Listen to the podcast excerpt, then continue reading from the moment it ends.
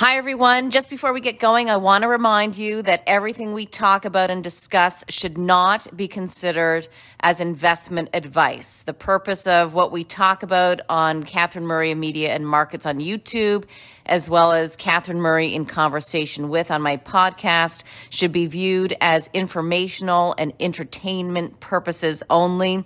Please definitely do your own research, your own homework, and definitely consult an investment professional before making any investment decisions. And also to note, some of us might hold positions in some of the stocks uh, that we discuss. Uh, Ed, great to be able to catch up with you, and um, you know, congratulations, I suppose, on on retirement. I'm, I'm sure you're going to still be so busy and still involved to a degree at, at RioCan. Um, but there's a lot to talk about in, in terms of what the world looks like. And I, I'd really like to kind of just start there in terms of your perspective, you know, with COVID uh, over a year into it. How, how are you viewing the world right now? What, what do you find interesting? Um, well, my first year, my sorry, my last year of being CEO was the COVID year. I mean, I, I uh, formally retired on on March 31st, 2021. Uh, so you know, the last year was certainly interesting. And, uh, you know, what I saw early on, and, and I have to admit, you know, I think uh, in company with uh, our political leaders, uh, I underestimated uh, the impact this would have on our world. And um, probably like many other executives, I don't think I ever worked as hard as I did in mm. that period from sort of March 2020 through to almost the end of 2020 uh, calendar year. But you know, my my initial thinking, and actually it just kept going, was that uh, COVID was accelerating uh, and would be almost like you know a huge accelerant of many trends that we already saw happening, and some that we never expected. Um, I never knew about Zoom. you know, right. a Zoom, Microsoft Teams, Google WebEx. I mean, there's all kinds of, but Zoom seems to be the uh, the uh, the phrase that people use for for those kind of meetings, online meetings. And I think what we'll see, uh, look, it'll never be the same as meeting in person, but it's very useful. I have no doubt we'll see a lot of that continue. Uh, so, you know, on a simple basis, will business travel ever go back to the way it was? Probably not because you found you can do a lot of things. So, you know, I don't know if that's a trend that accelerated or a whole new trend. Um, one that I despise online shopping. Uh, I mean, essentially, uh, that's all you've been able to do now for 14 or 15 months. And any retailer uh, that didn't get their online presence beefed up and their whole logistical uh, presence beefed up uh, has fallen behind. And uh, you know, uh, some, I, I think people, uh, I mean, you were in, I was in the States over the course of the winter. Mm-hmm. And you know what? People are dying to go back to stores. Down where I was, the stores were open and, and they were very busy. Mm-hmm. Um, so I think uh, the stores will be fine, but online shopping, which may have gone in Canada from probably high single digits to 10% of the overall retail market, probably has shot up to 25%. It won't go back down to 10. Mm-hmm. Uh, you know, maybe it'll it'll go down a bit, but it'll probably done in one year what would have been a, an ordinary five-year growth because mm-hmm. it was mm-hmm. growing in it. So that that that has has changed a lot. Um, and um, the the uh, I mean, we haven't even gotten to economics. I'm, I'm really focused yeah. on real estate. The whole thing about working from home um, you know, I'm one of, you know, maybe because of my age, but I still believe people will go back to the office uh, largely. They may not go back full time. Um, the the uh, tenants, notwithstanding all the talk, have not given up their office space. Um, Shopify probably being a notable example because they're a RioCan allied uh, tenant at in a couple of places at King and Portland in Toronto, and our new development at the Well. And they haven't tried to walk away. And in fact, they had an option to expand their space, which they exercised mm-hmm. in the building. So, you know, I, I think the the uh, death of the office ain't going to happen. Mm-hmm. Um, but having said that, moving to more sort of uh, macro things, uh, it's a very puzzling thing. You've got serious inflation in certain areas, um, raw materials. Um, you know, the price we all the price of lumber makes the news every day, so we know about that. But I can tell you, as as someone involved in building things, um, costs of construction, which were going up probably 10% a year, starting about four or five years ago, uh, largely because of demand and and not that many, uh, not that much supply. I'm done mostly labor. Um, has probably gone up 20% in the last year. And that's just a number I'm picking out of the air. And you know, it's one of the reasons you see for increasing prices. Actually, a friend of mine, and I don't know if we're going to see that here. Uh, we may already. I, am not that close to it. A friend of mine was looking at buying a house in uh, Naples, and he was right down to signing the agreement. Now, being a, a, a very smart fellow, he actually read the agreement. And in the agreement was a clause, yeah, most people don't. I know. Wow. When they're buying from you saw my facial they, reaction. Yeah. yeah they, they, they, figure, well, you can't change anything, so why bother? But he actually read it, and went to a lawyer down there, and there was a clause in there that basically said that if the cost of construction, because the house hadn't been started yet, uh, increased uh, during the uh, the course of construction or from the day they signed the agreement to the day they closed, uh, and then there was a fairly complex way of calculating how much the price would go up. So in other words, he was buying a house that he really didn't know what it was going to cost. Wow. Uh, it was going to go up 10%, 20%. He wasn't sure. And with what we've seen, this was uh, actually towards the uh, early part of this uh, past winter, so late 2020. And what we've seen in the last six months since then, uh, for sure, it would have gone up materially. The, the cost of He, he didn't sign the deal, by the way. Of course, now he's sorry. Um, right. because prices have gone up even more. Uh, but, uh, you know, we haven't seen that in Canada yet, but I wouldn't be surprised if we did because I know people, uh, very successful projects, uh, townhouse projects, uh, one that RioCan's involved in in, uh, in Oshawa, of all places, uh, which is actually part of the GTA now. And um, Uh, 153 houses, we sold them all. And, you know, healthy profit margin.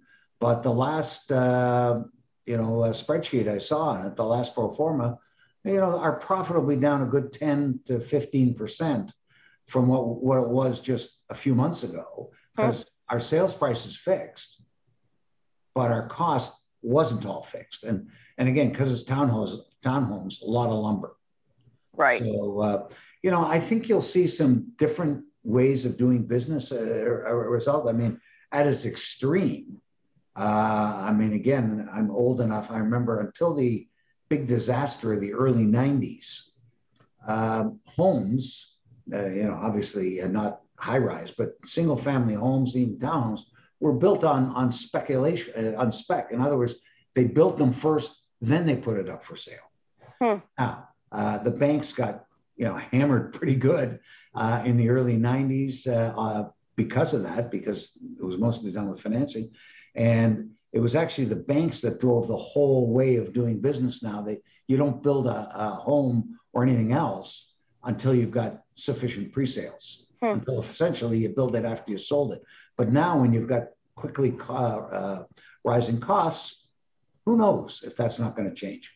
Yeah. Um, last but Ed, I, sorry, go ahead. Uh, just one question to pick up on that. Um, when you think about the the rising cost, because that that's obviously the big story around the world um, is whether or not inflation is here to stay or if it's transitory and if it will only stay in certain segments of the economy and of course the reason why that's important is because we want to figure out you know what the right price is what the valuations are and what the discount rate is going to be and what the fed will do and therefore the bank of canada and every other central banker in the world right. um, what, what's your sense well right now all the central bankers saying it's transitory I mean, uh, uh, although at the same time, I think one of the things that's driving so much demand, uh, whether it's housing or quite frankly, the stock market, or it's, it's private money chasing deals. I mean, I, I'm astonished by how much cash is out there, is of course the low interest rates.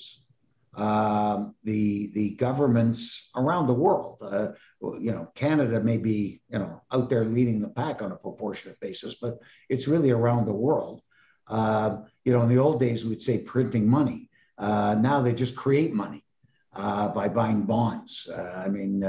Uh, I can't remember the number, 35% or 40% of the government bonds that are being sold in Canada are actually being bought by the Bank of Canada.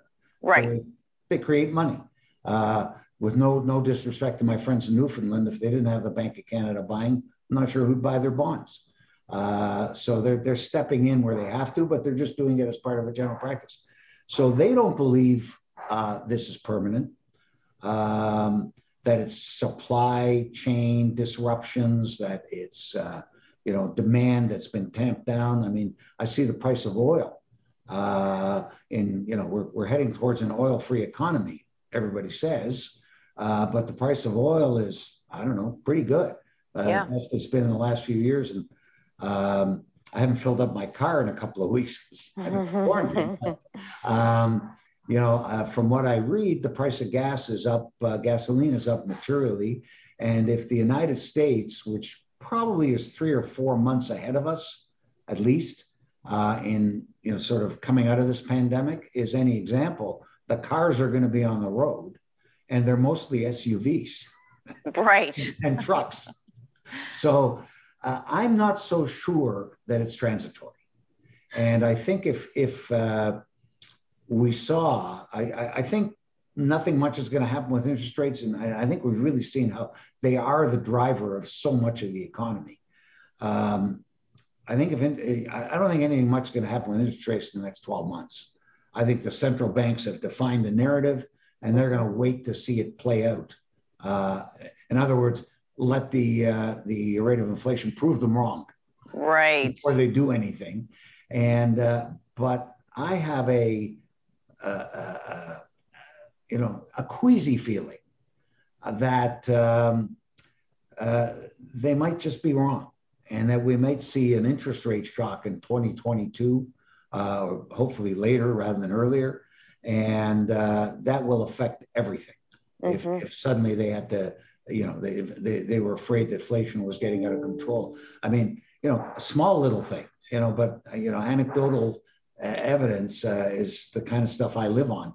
And uh, um, we were having at the, the building, uh, my wife and I have, have a place in, uh, in Florida. they're having a problem having getting valets. You know, there's labor shortages everywhere Right. And and it's those sort of I won't call them minimum wage job, but almost entry level jobs. And uh, you know, one day I actually saw the head valet of our whole complex running around like, mm-hmm. and that's you know, I said, "What's going on? Why are you working so hard, old guy like you?"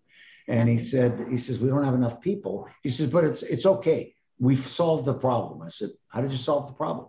He said, "Well, I just hired three new guys yesterday, and now they're, they're going to be training this week." I said, Well, how'd you find them? He says, We raised our wages. We were paying our valets. Now keep in mind this is Florida, not Canada, 1050 an hour. I said, So what are you paying the, the new guys? He said, $14. Now, still doesn't sound like a lot to me or you, mm-hmm. uh, but that's like a 30 odd percent increase. And I think uh, even here in Canada, as in some of the provinces where you're seeing restaurants reopen and hospitality in general, they're having trouble getting people. And ultimately, if you can't get people, I'm not sure why, honestly. Maybe it's government programs, like some people say. Mm-hmm. I, I, I, don't know. Um, you know, maybe it's just demographics. There aren't enough, aren't enough young people around that are willing to take those kind of jobs. Don't know. Um, but ultimately, the only way you get more people is to raise the wages. Right, and and I think that's an, another big component that we're that we're probably not talking enough about, but what actually happens with uh, with labor inflation and, and, wages, and if that happens, Ed, I mean that that really changes the the paradigm and the dynamic in terms of again valuations and interest rates, and the Fed perhaps having to play catch up. I, absolutely, I, I, agree with you, and uh, I mean we we've seen it in the construction industry, where as I mentioned, for five years we've seen pretty big in- increases and it's they were largely labor driven. Some some material increases like concrete, Uh, lately, steel and and uh, and uh, wood. Uh, but uh, before that, it was largely labor driven. I remember about two years ago, all the it's it's totally unionized the construction industry in in the GTA, and um, there was going to be a strike, and and they were making some serious demands, hmm. including the crane operators, who are not easily replaceable because it takes, quite frankly, several years uh, to train a crane operator. And this might surprise you, but uh, you know, a, a, good crane operator, and there's been a lot of men, uh, they can now make two hundred fifty thousand a year. That does uh, surprise me yeah no it's it's it's a first of all it's a very skilled job i mean mm-hmm. and, and a lot of safety issues All you know got a lot of lives in the in those hands and you're up yeah. there for, for eight hours a day in in a booth i mean it's not the most pleasant job in the world and very stressful anyway they get paid a lot and uh, bottom line was that the construction association essentially gave them whatever they wanted because no, they couldn't no afford choice. to shut down yeah um, and with respect to um, whatever does happen with interest rates and in, inflation, um, I think that uh, is also, and also the unknowns that are going on in the world right now. I think that so many people actually feel more comfortable um, buying property, buying real estate for the long term. That it's uh, that it is a store of value. That it, it feels good to own something that feels solid.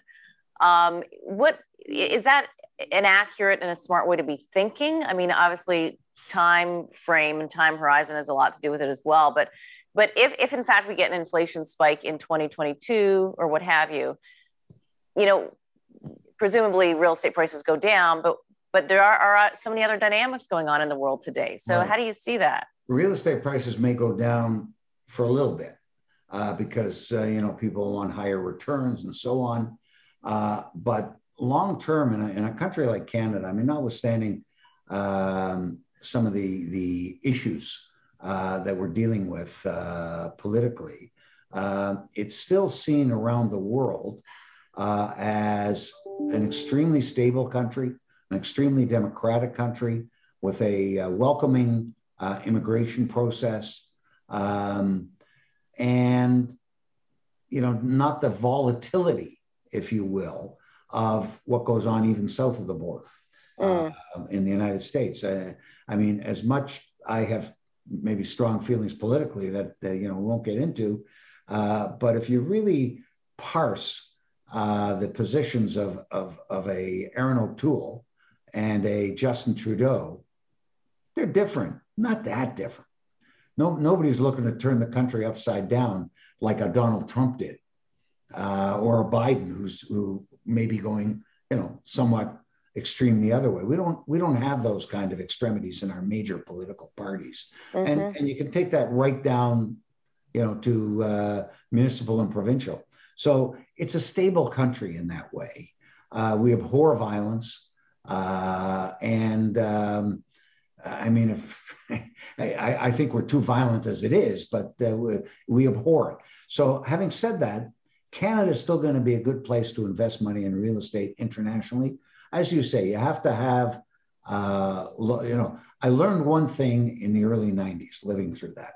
Mm-hmm. Uh, debt can kill you uh, when you're an owner of real estate. The people who survived and ultimately very much thrived uh, subsequent to the meltdown of the early 90s, where you had high interest rates, lack of liquidity. I mean, everything was bad. I, you know, when I, you know, I tell the young guys at RioCan what it was like then, and, and like they can't imagine it really because you still had double digit interest rates in the early 90s with no business going on. I mean, that's why it was such a bad recession, particularly for real estate.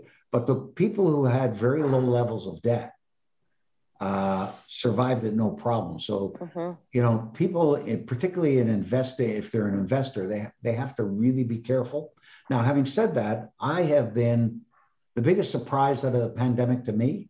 A lot of it I found quite predictable, uh, but there has been the the unbelievable rise in real estate. Um, you know, places like Muskoka, any of the any of the uh, uh, sort of uh, recreational property hubs, uh, with Muskoka obviously at its center because some ways it's the smallest and, and perhaps most desirable. But uh, you know, uh, the the uh, prices of single family homes in the far suburbs uh, has shocked me.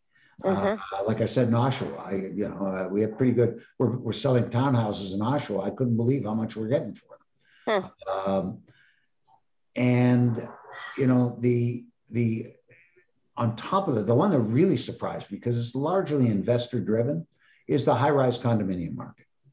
It's been extremely strong. Really? There seems to be the odd sort of little bump here and there. Uh, but uh, I'm sitting down here in Yorkville right now. Okay, that's where we live. Um, there's uh, a building being built at uh, close to, closer to Yonge Street, east of Bay, uh, that RioCan owns 50% of, 62 stories, and it's all sold. I think we have three town penthouse units left, and one of those went two weeks ago. Um, there's a new building starting right next door to it at 33 Yorkville. Uh, ours is 11 Yorkville. Um, I know the kind of prices they're looking at. I don't think they're coming to market for another few months yet, uh, but they're looking at like 2,000 a foot. Wow. Uh, a year ago, nobody would have dreamed of that. And you know, I could go on and on, but I won't bore you with that. But even in the in the suburbs, uh, Mississauga, mm-hmm. uh, you know, I know about thousand dollars a foot plus. Uh, Markham, um, you know, up up around uh, where we have a big shopping center, Colossus, uh, and the subway got brought up there. And there's a whole sort of it's called Transit City, and they're getting nine hundred thousand dollars a foot, mm. uh, which nobody would have dreamed of even eighteen months ago. Well, right, and and Ed, even I think though in the communication and the narrative and the media today, um, you know, people don't necessarily know those numbers or know that that's the dynamic going on. I mean, we need to hear from someone like you um, to to understand that that's the truth. And I, I say that in the sense that you know, a lot of people say everyone's moving out of the city. You know, everybody wants to live in the country. Um, you and your team at RioCan, I mean, you have a lot of mixed use property. You've moved into the residential space, the condo space. Um, so, what do you say to those people and, and that story that gets told, perhaps without seeing the numbers? I'm always a big believer in looking at the numbers. Yeah. so, um, you know what? Uh, what we see is uh, th- there is some of that happening uh, it'll because I think some people have this belief, and, and there are certain jobs that you'll be able to do this. That hey, I can work from home the rest of my life. Uh, what's the difference if I live in Orangeville, uh, where I where for a million dollars I can buy a four acre piece of property with room for my kids and this and that. Well, there's two things. Number one, you really probably won't be able to work from home for the rest of your life. I can tell you that most senior executives that I speak to, uh, as here in Toronto anyway. Uh, and I don't think it's any different anywhere else. Again, if anything, the United States is ahead of us. Um, by September, call it post Labor Day, when the kids are back at school, people are expecting people to be back in the office. Period. Yeah. Now, it may not be 100%, maybe it'll be three or four days a week, at least to start. But I, I, I just know in talking to senior people that people who don't get come back to the office will be looked at askance, um, and uh, it's it's necessary for cultural reasons, for collaborative reasons, for a whole bunch of things. Mm-hmm. Uh, I mean, uh, uh, even such a small thing. So once that you know small thing is walking down the hall and say, "Hey, what do you think about?" And you know, you, you can't do that when you got to set up a Zoom meeting to have a discussion. Right. So, so um, when that starts to happen, people say, eh, you know, maybe it's not such a good idea. Now I got to commute from Orangeville. And I don't know why I'm picking on Orangeville. It's a nice town. Uh, they'll also find, and and it boring. I mean, good point. I live in the middle of the city here, and I love it. And um, you know, I mean, maybe we got used to being bored, uh, a little bit over the last 14 months. I mean, a you know, a, a big night is uh, some food being delivered and watching some Netflix. I mean, because uh, there's nowhere to go, which I right. think is, is the government's intention give you nowhere to go. But that will change. And uh, again, I, uh, I hope by the fall uh, there'll be lots of places to go. I know talking to some people at the uh, at the MLSE, they are really hoping. I mean, the basketball season starts typically in October, towards the end of October, mm-hmm. and they are at the moment planning to have a basketball season in Toronto. Uh, that would mean now whether it'll happen, don't know, uh, yeah. but they expect it will. Uh, that'll mean uh, you know that the border between Canada and the U.S. is open without quarantines when you come home, mm-hmm. Uh, particularly if you're vaccinated, which you know certainly all the sports figures are. But I can tell you, I came home. The fact that I'm fully vaccinated meant nothing. Yeah. the guy at the the guy at the border. Uh, uh, you know, he came on the plane. He said, "I said, you know, I'm fully vaccinated." He said, "That's nice." Yeah, I know, Ed. I, look, I'm quarantining in Muskoka. I was in Florida. I'm fully vaccinated. The exact same thing. And you know, and the problem is there's just no system. There's no logistics put in place for that person to actually take that question and answer. No. And and therefore we don't have to waste government money with somebody checking in on me up at the cottage. But this is where we're at. So. Did they actually show up at your cottage? I mean, not not to my. We've had it. We got it on the eighth day. Yeah, I hear it's the eighth day and um, I haven't seen anybody yet. I almost feel neglected. Okay. Well, I, I have a friend. Maybe it'll happen now. I have a friend of mine who's quarantining uh, in uh, at his cottage at Lake of Bays, and he actually yeah. got visited. Yeah. So uh, anyway, but going going back to going back to what we were saying, so small towns are uh, they don't have the entertainment and socializing opportunities that that big cities do. Yeah. They, they, also don't have the economic opportunities uh, that big cities do, and uh, which is why big cities became big cities. Absolutely. And it, and it goes back to people actually wanting to be together and wanting to congregate, going back to the beginning of time. Right. But Ed, interesting because people who are actually buying those condos now, and obviously you're doing really well on this on the sales front, um, who are they? Like they're obviously of the same mindset that you are, but are they perhaps people with some you know investment dollars and they're buying three or like who's thinking this way? yeah, I'm kind of curious. We don't, we don't I, I, I, I, can answer that a little bit I, just by the 11 Yorkville, uh, uh, which is the most recent uh, um, experience. I would say about 60 to 65 percent of them are investors uh, who are using largely cash, uh, and they're choosing to invest in an apartment in Yorkville rather than putting it in the stock market or the bond market hmm. just leaving it in the bank. Uh, and they have a long term faith. I mean, notwithstanding, uh, you know, a building like that, if you talk to most condo builders, they're saying the worst thing you can have is a building that's ready to move in. because, uh, you know, when somebody is buying a condominium unit in, in downtown, they're betting on what the world's going to be like four years from now or th- three and a half years from now. Got it. Uh, because okay. we're not delivering any of those apartments until 2024 slash 25. Um, so, you know, you're, you're, when you look at it in a way for the fact that you, you haven't really bought an option because you have committed and, and the deposits are pretty big or 20% of the purchase price uh, ultimately. And um, so it's not an option, but you're making a bet on what the world is going to look like in four years. And right now, the investors that are betting that money are betting that, you know what, yeah, there'll be people that move to Orangeville, but not too many. People who want to be, still live where the action is, where they can get to work easy, and mm-hmm. work is still going to be in the towers that we see, whether it's downtown or at Yonge and Bloor. Got it. Um, and and just as an aside here, in terms of you know thinking people are going to be, you know, wanting to be in a city again, when you do look at the impact that COVID has had, and people perhaps wanting cottages and maybe wanting a place in Florida, um, maybe being elsewhere in the world. Is there any other kind of geography that you think is an interesting investment at this point outside well, the Canadian know, borders? Sorry? Outside of the Canadian oh, borders. Oh, outside of the Canadian border. Yeah. Or maybe inside. Yeah. You know what? Europe to me, I mean, and again, I'm displaying my own political uh, uh, leanings. Europe, Europe to me is, it's done. Okay. Okay.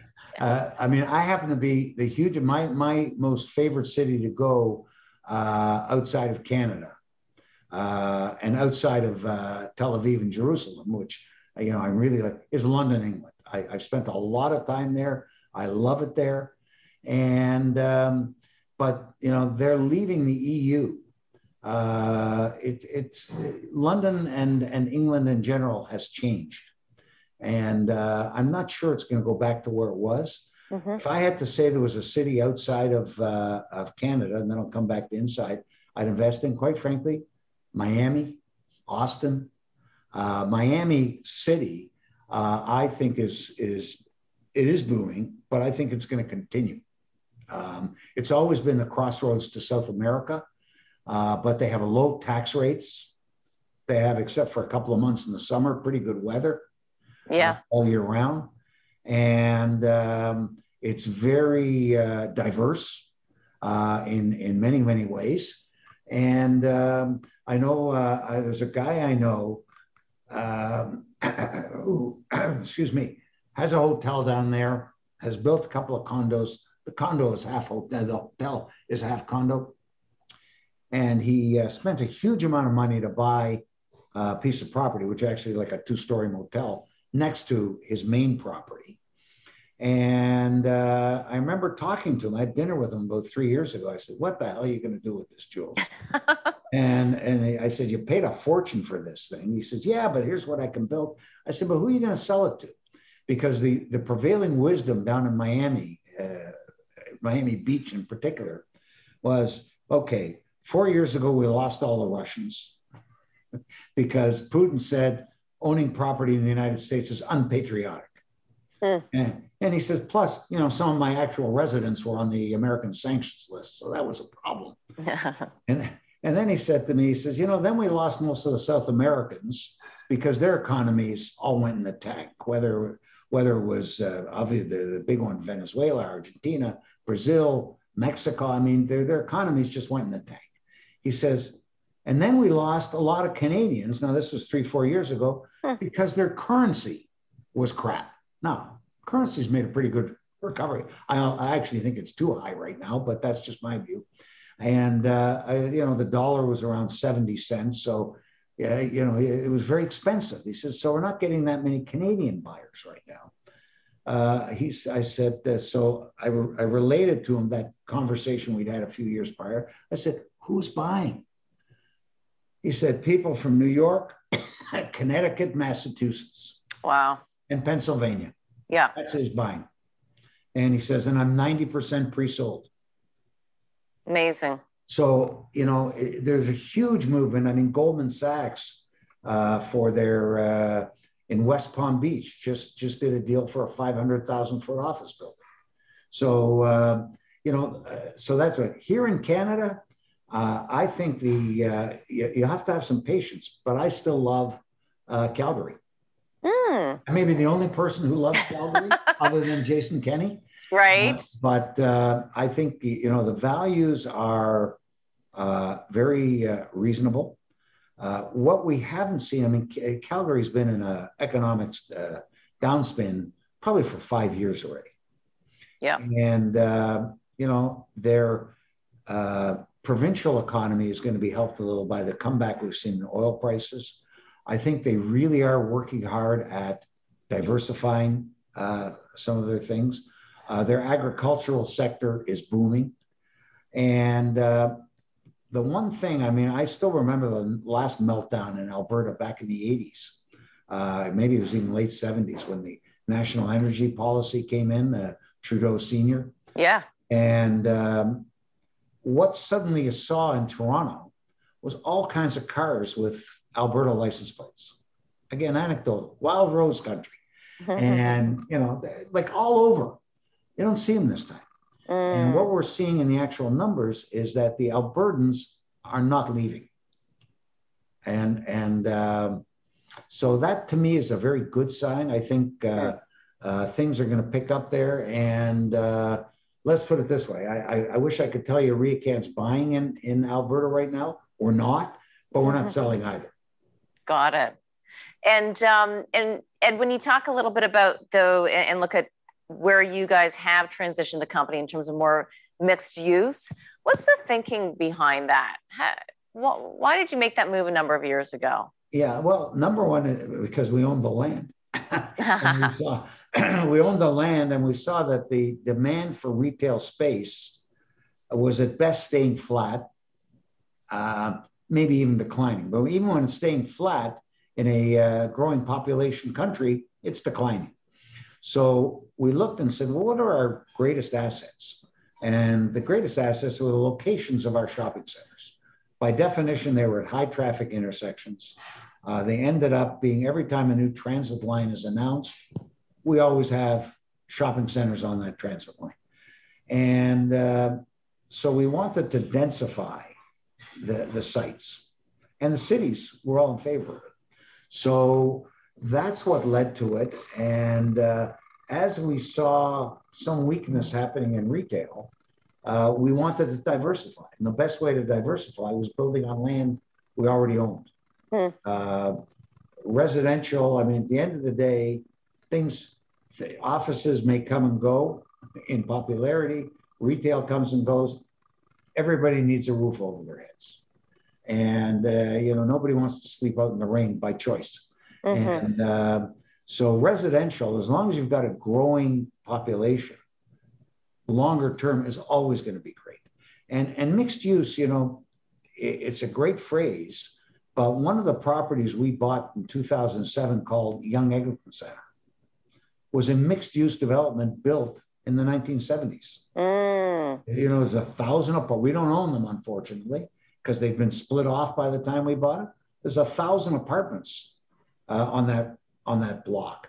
Uh, there's 750,000 feet of office space as part of the Eglinton, which we do own, and 300,000 feet of retail. Huh.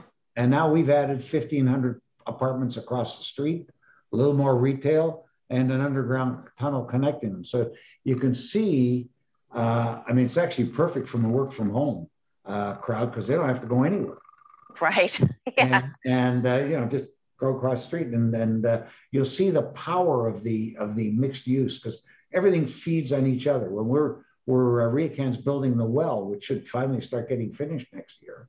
Um, there's going to be about 3,000 people that live on site and about 4,000 people, maybe more, that work on site. Mm-hmm. So the retailers in there, well, you know, they got 10, 11,000 customers that are upstairs, so to speak. Uh, so everything feeds off each other. So to me and to our team, uh, mixed use just makes all kinds of sense. Mm-hmm. And it's even environmentally sound. Right. Um, and I want to get your take as well. You know, we talked, you used the word politics uh, a couple of times, and maybe we don't talk about politics, but policies. Okay. So, but no, I, will talk about politics. Uh, okay but um, but you know when you, let, let us just take a look at at what's gone on um, with COVID and the and the policies that have been implemented because I think that people have been disappointed whether it was the vaccine rollout, the lack of vaccines. Um, I mean, you name it. How do how do you see the policies and and what kind of impact they're having on people? I think is important. I mean, at yeah. the end of the day, if you're in business, you need to care about people. Yeah, no, you're absolutely right, and uh, people are being hurt the hurt is being disguised by the government shoveling money at almost everybody. Um, but um, you know, I, I, keep telling the guys at RioCan, uh, the team there, that you know, yeah, we haven't seen that much fallout in retailers, uh, considering that for the last two months, 20% of our retailers have been closed. Um, but you know, when you're going to see the fallout is when the government spigot gets turned off, which right now I think they're talking about turning it off in September uh, you know, the rent uh, subsidies and so on, and the and the extra payments to people. So I, I think the policies, um, starting from the very beginning, and and you know, uh, I don't know. You could probably go back. I'm not going to blame the the current federal government for everything, because somehow we've beaten up on our pharmaceutical industries for the last 25 years to the point where we don't really have one. anymore. Right. And uh, you know, it's but but even what we do have, I you know I had a very good friend of mine who unfortunately passed away in very bad circumstances, Barry Sherman, uh, who uh, owned Apotex and built Apotex from the ground up, uh, the largest uh, you know generic uh, drug manufacturer, and he did nothing ever but complain to me about how he was treated by the government hmm. in at every level Uh, he said all they want to do, because essentially the government now pays for most drugs. You know, whether it, notwithstanding they want to have a national pharmacare program, uh, the the greatest amount of drugs are taken by by those over 65, and uh, you'll find out in many. many uh, but um, it's it's uh, it's quite incredible if you look at the numbers, and they get it for free. Everybody over 65 gets their prescription as long as it's on a, on the formulary uh, that the various governments, you know, uh, expand, which has the negative impact of uh, of preventing Canadians having access to some of the newest uh, medications. We don't yep. get them. Uh, or if we do, we have to pay for them. And but mostly we just can't get them. You got to go to the states to get them. And um, so that that's that's another problem. But because the government was paying for them, they had one interest: beating down the price. And that's what my friend Barry was always complaining about. And to the point where nobody felt like manufacturing anything here. And uh, so, you know, I can't blame the current governments for that. It's been a long term thing. Uh, but what I can blame them for is being very slow off the mark in signing contracts for the acquisitions of, of, uh, of vaccines. I mean, uh, the current government in Ottawa thought they could do a deal with China. Really?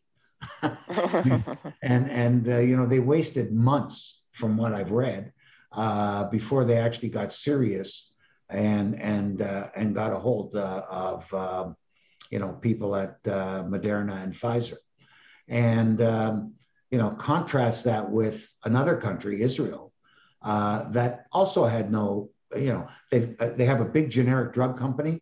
there's this Teva. We had Apotex. I can tell you from talking to uh, some of Barry's heirs, uh, nobody at the government ever called them saying, "Hey, can you make this?" Really, Ed? Never really?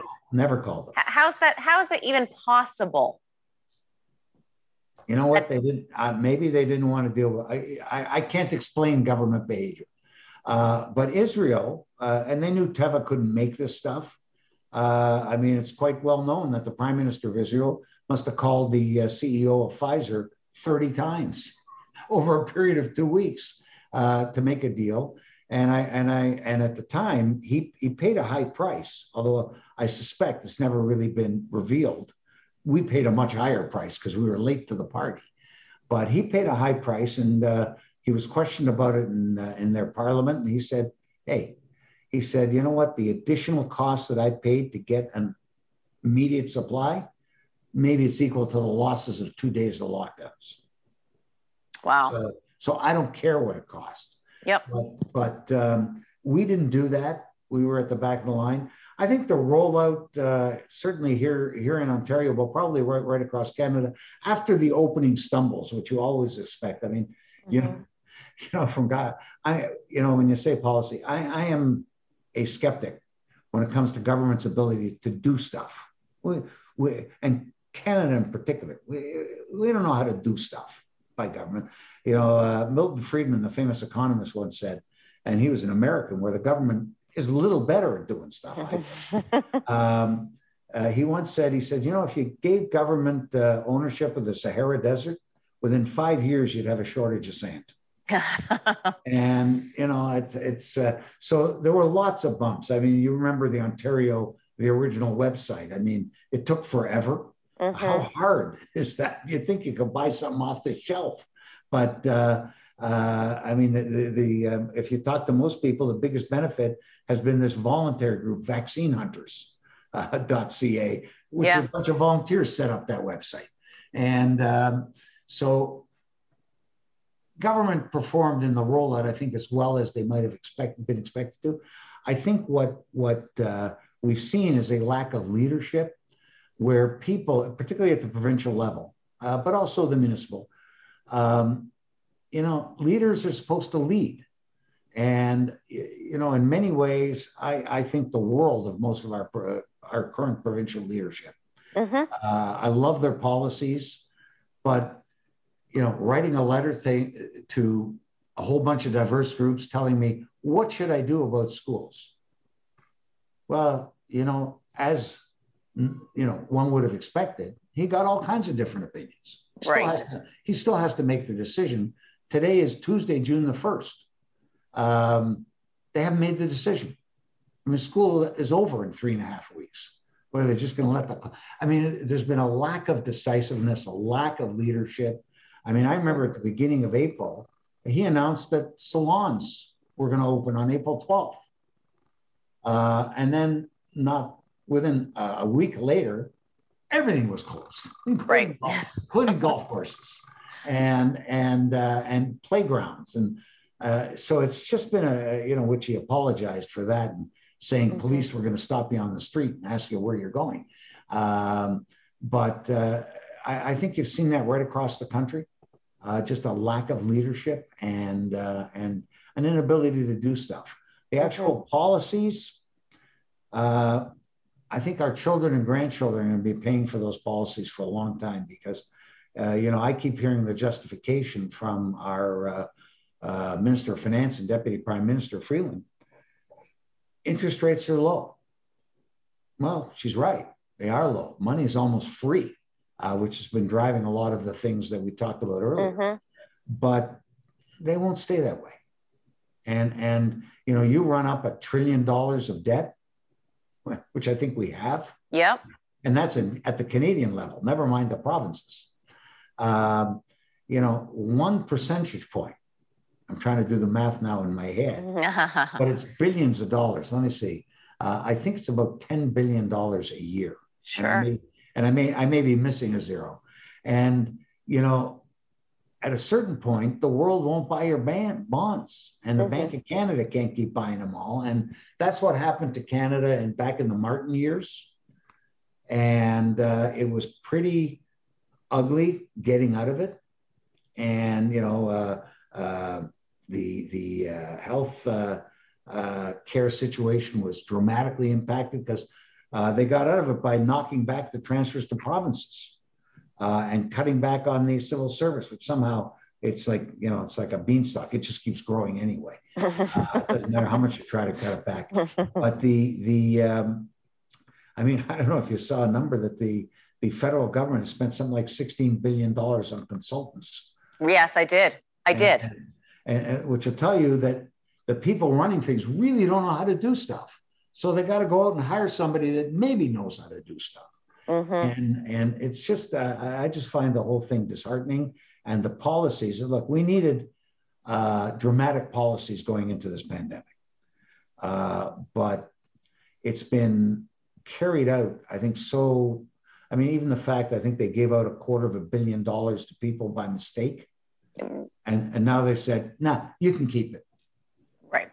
It was, it was sort of our fault because we gave you bad information. Right so ed when we think about going forward um, yeah. you know for you know people listening to think about what what do we what do we need to demand quite frankly from our federal government officials and our provincial government officials municipal what have you um, what would be the three top things you you would say i mean because a lot of the time when we talk about business and economy that that we're not canada's not competitive enough on a number of different fronts that there's too much red tape um, i don't know i think that people gloss that over when they quite frankly go to the polls but it mm-hmm. is what matters to our economic prosperity specifically if we do have a trillion dollars in deficits and and interest rates we might do. rise so yeah and we do, we do. Um, so what, what's what's your message you know what? I've, I've always felt the important things uh, that a government, first of all, they've got to cut back on regulation and make the process of getting things done easier. Uh, I mean, I can speak to construction. Uh, to get a site that is relatively uncontroversial as far as neighborhood and so on, from uh, start to actually putting a shovel in the ground is plus or minus three years. That's crazy. What and should it be? What should it be? It should it should be less than a year. Okay. I mean the, the amount the amount of time. I mean, how long do you need to look at a plan? How many public meetings do you have to have? Uh, you know, how many planning officials have to opine on whether this this uh, building is appropriate mm-hmm. uh, or well designed or not well designed? Uh, how much park? I mean, And, and Doug Ford, God bless him, he's tried to streamline the process, but the bureaucracy at the municipalities is almost immovable. And uh, so if you want to build buildings, and I, and I, you know, I'm talking about industrial buildings as well. I'm not just talking about high rise. Everything takes forever. Uh, even uh, even the length of construction now. I mean, COVID has, has exacerbated, exacerbated it. Um, like to get inspectors to come to a site because you can't move from one phase to the next. Like you can't put up drywall, for example, being simple, till the electrical's been inspected. So suddenly you got to sit there because the mm. electrical inspector didn't show up. And so the pandemic has, has really made things worse on that. But regulation, I, I hear starting a business is impossible. Government red tape, uh, at least it's not corrupt. I mean, we don't have that problem that a lot of other countries have. Uh, it's just way too complex. And I think the governments have to work on simplifying uh, uh Canadian entrepreneurs mm-hmm. Uh, in letting them do business. Uh, secondly, I think we've underinvested in education. Um, in the in the and and you know if, if I'm taking a knock at teachers unions, I will. Uh, they take too much of the money. and if you look at at uh, the quality of our education, um, you know, the I went to public school. I don't I don't know if you did. Uh, I did both. Okay. I did both. But I can tell you, my my kids uh, didn't, and uh, I, I, have nine grandchildren. None of them go to public school, and it's not just a, an issue of having the uh, economic capability of sending them.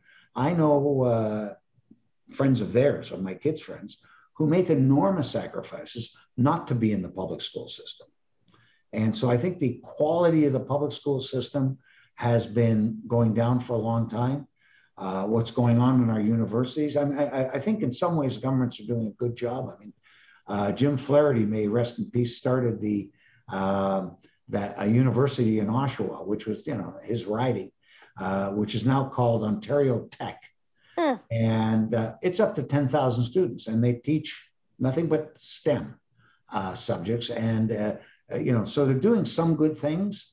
But I, I just think in education, right from pre grade one uh, to graduate school, we got to invest more.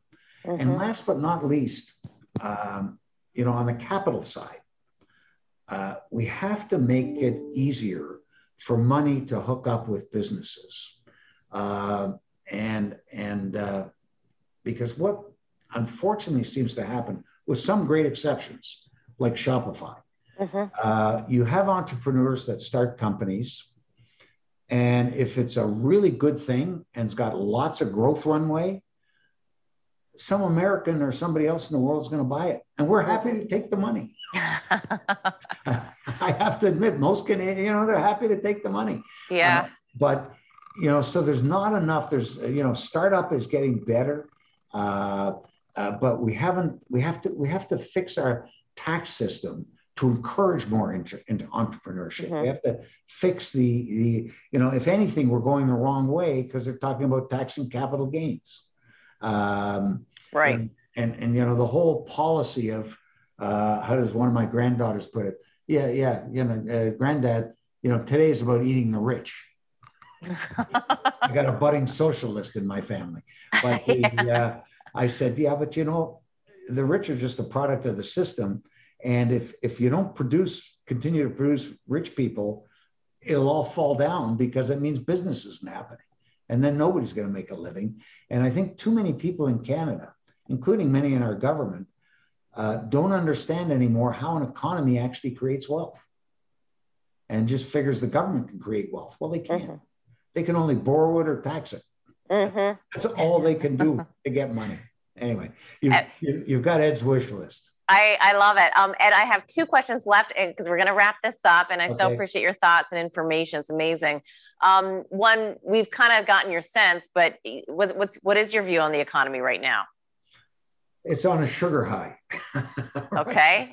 the sugar being money, uh, cash, and uh, you know, if you talk to any bankers, and I think the numbers uh, bear this out, bank deposits are like at an all-time high. And whereas borrowing, they're having trouble putting the money out. Uh, when I was on the uh, Royal Bank Board uh, for hard to believe a decade, uh, one thing that was always constant was the amount outstanding on credit cards. Very lucrative business for all the banks because they charge a pretty good interest rate on that. But it was consistent. You know, I, I found it amazing, hmm. and uh, it's gone down this year. People are paying off those high interest rate credit cards because, you know what? I think what's happened over the last 14 months is two things: a lot of government money, and nowhere to spend it. I mean, you know, who goes out to a restaurant? You can't. Mm-hmm, you, know, mm-hmm. you know, who go? Nobody travels. Uh, who who's gone to Europe in the last 15 months? Nobody. Right. you know, uh, it, it, it's really uh, you know how many car trips haven't been made down to the United States? Thousands, hundreds. Of, so money has has accumulated, and uh, even I I know my own kids. Well, none of their kids went to summer camp last year. Boom, saved a lot of money by that happening. So yeah. Uh, cash has piled up. So that's what I mean by a sugar high right now that will last by, uh, I think we're good for at least 12 months of a, of a strong economy. Mm. And the party pooper will maybe a, an interest rate shock rate mm-hmm. Be, because of the inflation that's caused by the breakdowns uh, in the uh, supply chain that you know are so well documented. I don't really understand why that's happened. Mm-hmm. Uh, but I can tell you, I have friends in, in the import uh, business who tell me the cost of, of renting a container has tripled hmm. if you can get one. Right. And, and uh, they're importing stuff from Asia all the time, and they, it's unbelievable. Uh, mm-hmm. and yet Walmart won't let them raise their prices. So, you know, something's going to give. There. Yeah.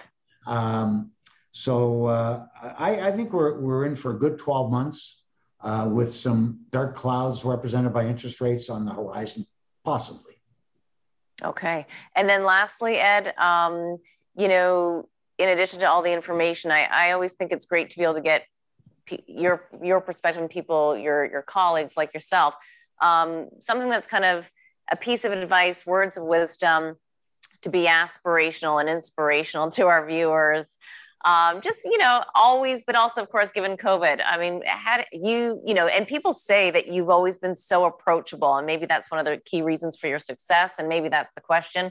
What do you attribute your, your success to and what would you pass on to our viewers?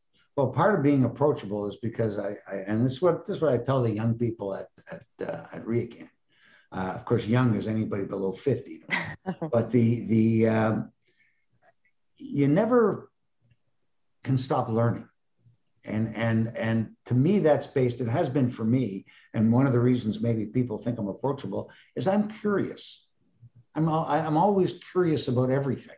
You know uh, um, you know like why is this happening? And and what is happening? You know i mean i'm a news junkie uh, for news around the world because today you know it's a small world and something happening oh well, that's happening in indonesia. Eh, you know you never know. It may tell you something. It may not uh, so I'm I'm in, in insatiably curious and insatiably wanting to learn more about everything.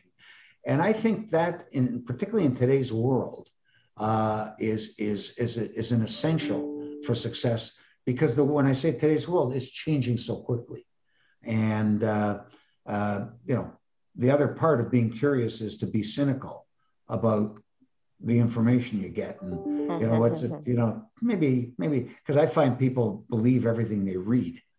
And i said don't believe everything you read. Most of it is incorrect. That is great advice ed. It's so wonderful to see you. And it's great to not see you. thank you. And and to have a longer in-depth conversation. Yeah this was i mean usually we're seven minutes and goodbye. I know goodbye. And i hope to see you up in muskoka this summer Thank you. Absolutely. Definitely.